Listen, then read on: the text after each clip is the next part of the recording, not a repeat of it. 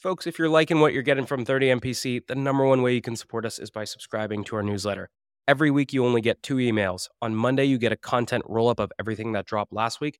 And on Fridays, I pick one topic and I personally write a deep dive on things like how to cold call, how to run a discovery call, or even how to hire an AE. So if you're liking what you're getting here, take two seconds, go to the show notes. You'll see a button to subscribe to our newsletter, or you can go to 30mpc.com backslash newsletter and do it there. We'll catch you soon. Cheers.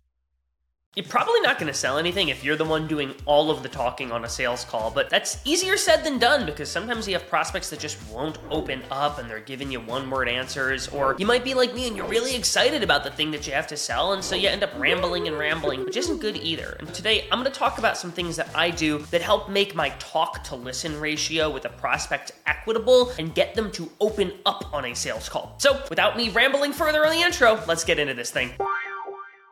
Number one seems sort of obvious, but it's get your head right before the sales call even starts. You will win more deals by being interested than you will by being interesting. And most salespeople get this wrong. They think they're gonna win deals by having an amazing product or a really killer pitch, and that's that's not really the case. You'll actually win more deals by being interested in your prospect and their business and their problems. And so change your goal on sales calls from being interesting to being interested. And that mindset impacts number two, and frankly, all of the tips in this video. But number two is kick off your sales calls by handing the other person the mic. Most sellers kick off their sales calls with lame small talk or they set a really stiff upfront agenda. Instead, hand the other person the mic. And what that sounds like is Emma, I have to imagine that there's a lot of salespeople that want to get on your calendar and can't imagine you meet with every single one of them. What prompted you to want to meet with me today? And when you ask that question, you'd be amazed at how much the other person will actually share. And so instead of you trying to pull information out of them one question at a time. When you ask that big question, why'd you even meet with me? You'll get way more information. And so kick off your meetings, give them the floor, hand them the mic. Number three is you should be the one asking the questions. In any sales call, the person asking the questions is the person that controls the conversation. And if you didn't realize, you want to be the person controlling the conversation. But where sellers get tripped up is if we use the tip that I gave earlier, where I ask the prospect, hey, why'd you even meet with me? Why'd you take this call? You'll often hear stuff like, Nick, you know, we're, we're looking for a new accounting system. You know, we looked at your website. It looks like you guys might be able to help. Could you tell me a little bit about your system? And what most sellers will do is tell them a little bit about the system. But that's a problem because when I tell them about the system, they'll ask me another question and I'll answer that question. And then they'll ask me another question. And it ends up being this terrible call where they're just asking questions and I'm just giving answers. And so you can make that conversation more equitable and have some back and forth by responding to their question with a question of your own. And what this might look like is when they ask you to tell them about your system, you might say, you know, Dave, I'm happy to tell you about our accounting system. I'd probably talk about it for 10 hours straight if you wanted me to. So that I don't talk for 10 hours straight about stuff that you might not care about, could you give me a sense of like what you're even looking for and what matters to you as you think about the next accounting system that you guys buy? And what will happen is they will respond with some of their criteria that they're looking for in their next purchase. And I can use that information to then target how I explain what I do when I do give them a pitch later in the call. And so anytime that you feel like you're losing control of the call or you've been talking way too much, you should think about okay, who's been asking the questions? And if it's not you, find a way to respond to their question with a question of your own. Number four is a technique that I called the playback. Anytime that your prospect shares a decent chunk of information, instead of moving along in the conversation, you should be playing back or summarizing what you heard from them. And you can literally say, "Hey, just to play back what I heard from you here," or "Hey,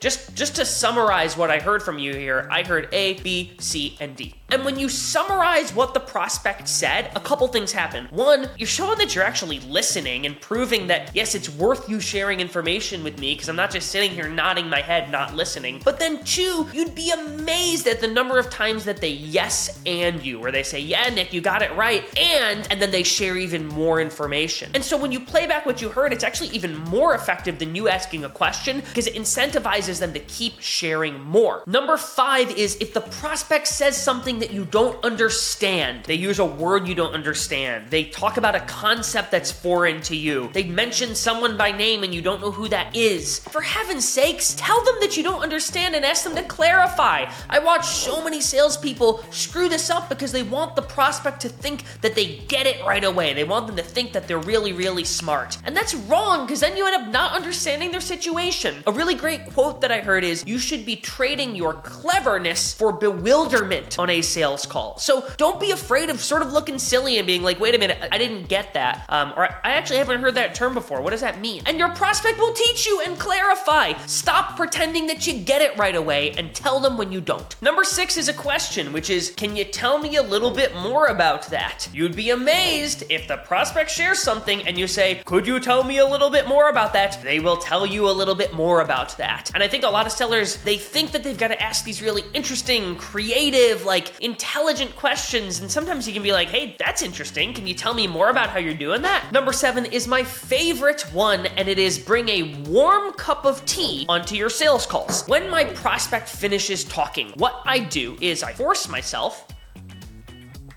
take a quick sip of tea. And the reason that I do this is intellectually, I know that when my prospect finishes talking, I'm supposed to wait like three beats before responding because if I give them a little bit of room, they might like actually have more to share. And if I don't immediately jump in with me talking, they might keep going and share more. But it's kind of hard to do that. Like, I can't always restrain myself. And the best tool that I've used is by bringing tea onto a sales call. It forces me not to jump in right away when they finish talking. So that is the video. That is how I make my talk to listen ratio a bit more equitable. That's how I get my prospect to open up. If you like this video, great, I appreciate it, but let me know in the comments what you are doing different than what I talked about here to get your prospect to open up or to improve your talk to listen ratio. I'd like to learn from you all also. Thanks for watching, and we'll see you on the next one.